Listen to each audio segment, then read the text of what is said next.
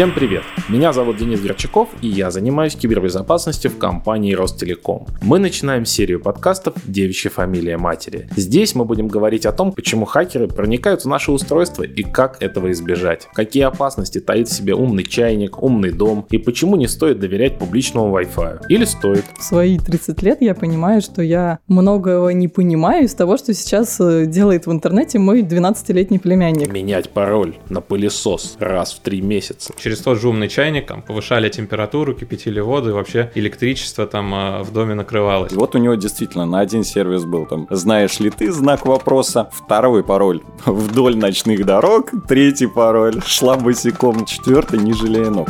Короче говоря, мы дадим вам четкие практические советы о том, как вести себя в этом быстро меняющемся цифровом мире и обеспечить свою цифровую гигиену.